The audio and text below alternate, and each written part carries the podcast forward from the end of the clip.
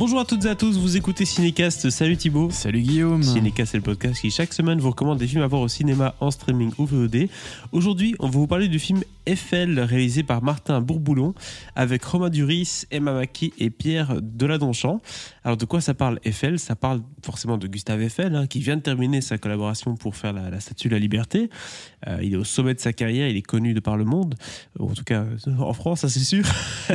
et le gouvernement français veut qu'il crée quelque chose pour euh, la fameuse exposition universelle de 1889 euh, qui se déroulera à Paris.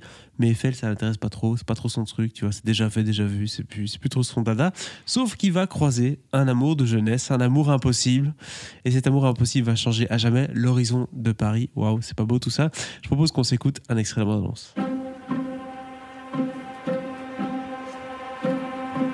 C'est moche. On peut monter jusqu'à 200 mètres. L'obélisque de Washington ne mesure que 169 mètres. En somme, c'est ça qui montera le plus haut Mais vous êtes qui? Gustave Eiffel. T'as repensé l'exposition universelle? Je vais pas recommencer. Je vois pas l'intérêt de construire un machin qui sert à rien, qui va falloir démonter juste après. Vous avez réponse à tout La vie m'a appris à me méfier des surprises.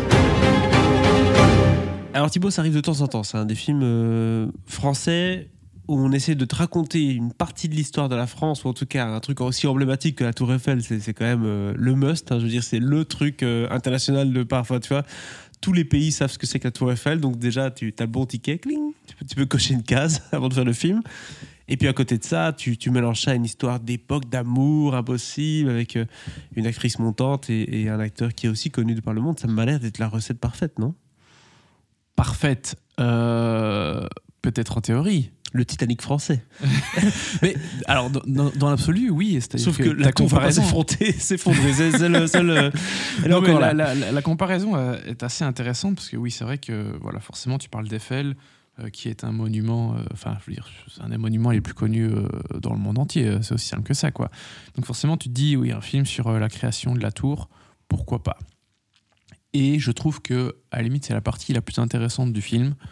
C'est comment, enfin pourquoi, comment, euh, les, les, hauts, les bas, hein, parce que financer une euh, tour pareille, euh, hein, c'est pas que des fonds publics, ça a été beaucoup de fonds privés aussi, donc enfin des fonds propres. qui auraient pu coûter, enfin ça aurait pu mettre Eiffel et, toute sa compagnie en faillite. Hein. donc vraiment, c'était pas un projet simple. Et, voilà, je trouve que c'est l'aspect le, le, plus réussi du film à la limite. Mais bien, le, le titre c'est Eiffel, c'est pas la tour Eiffel. Oui. Et oui, parce que Premier indice. c'est Gustave. oui. Et Gustave, euh, effectivement, comme tu l'as dit en lisant le, en racontant le synopsis, à un moment, il va recroiser euh, son amour de jeunesse. Euh, Qui est plus jeune que lui, quand même. On tient à préciser. Oui, alors. alors... en tout cas, elle est beaucoup plus jeune que lui dans les faits. Là, il y a. Gustave, il faut qu'on parle là. En vérité, je ne je sais pas trop la différence d'âge exacte qu'il y avait entre Gustave Eiffel et, et son épouse, mais je pense qu'elle n'était pas aussi élevée que c'est le cas dans le film. Il y a bien 20 ans là. C'est-à-dire que quand tu as des flashbacks dans le film où, euh, où Gustave voit donc son, son, son amour de, de jeunesse, hein, qui est Adrienne Bourgès, euh, bah donc tu vois Romain Duris et Emma Mackey, Emma Mackey qui a 25 ans. Hein. Oui. Romain Duris. Et on pourrait croire qu'elle en a 20. oui, mais alors, euh, Duris, dans cette partie-là, a l'air un poil plus jeune que ce qu'il a l'air pendant le reste du film. Il est un peu hein rasé, quoi. C'est ça. Euh, mais Duris, il a 47 ans. Hein oui, oui, sûr. Donc, dans la partie actuelle du film, Emma Mackey, elle a toujours 25 ans. et Romain Duris, il a toujours 47 ans. Mais elle, elle n'a pas bougé d'un poil entre le flashback 20 ans auparavant et euh, le moment même. Donc, t'y crois pas une seconde. c'est vrai qu'il y a un petit problème. Moi, j'ai vu ça. Un peu comme on, discutait dans le James Bond avec la différence d'âge entre Rami Malek et Elia Seydoux qui n'a aucun sens.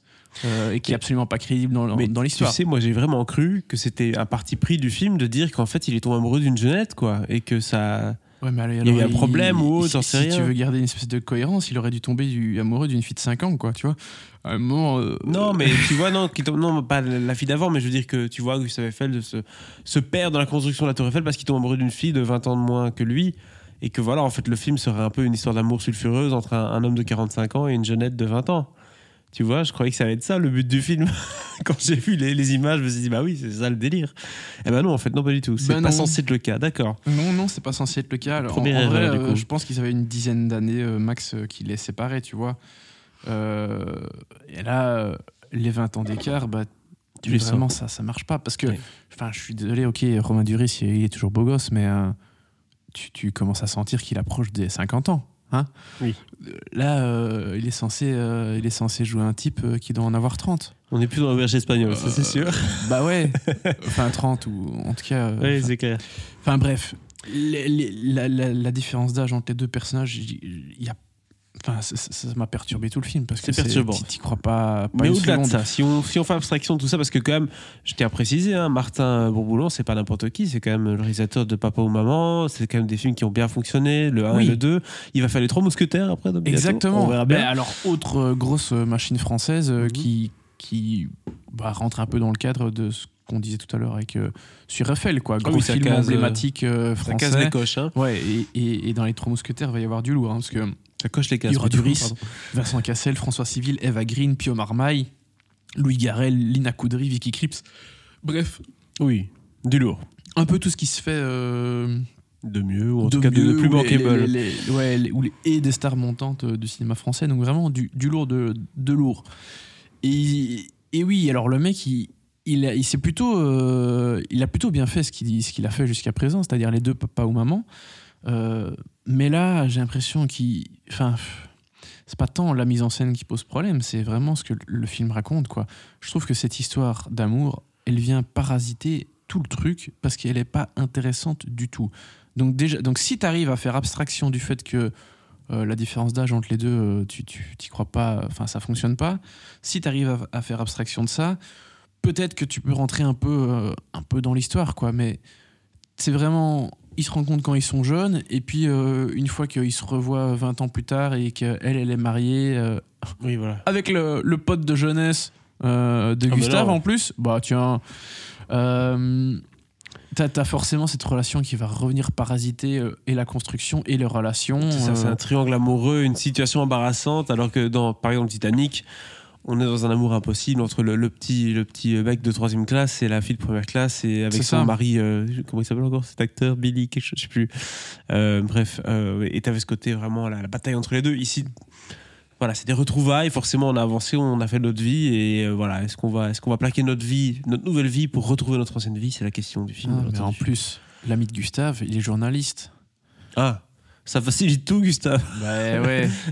Bonne idée. Donc, je veux dire, tu, je, je dois même pas t'expliquer, rien qu'en en t'ayant dit euh, ces trois trucs-là, euh, Oui. t'as déjà compris tout ce qui se passe. Il va Quoi. y avoir grabuge euh, sur la Tour Eiffel. Et euh, vraiment, c'est dommage parce que je trouve que les comédiens sont, plutôt bons. Hein. Emma Mackey, elle est vraiment, euh, elle est vraiment très très bien. Je trouve qu'elle dégage un truc euh, C'est vrai?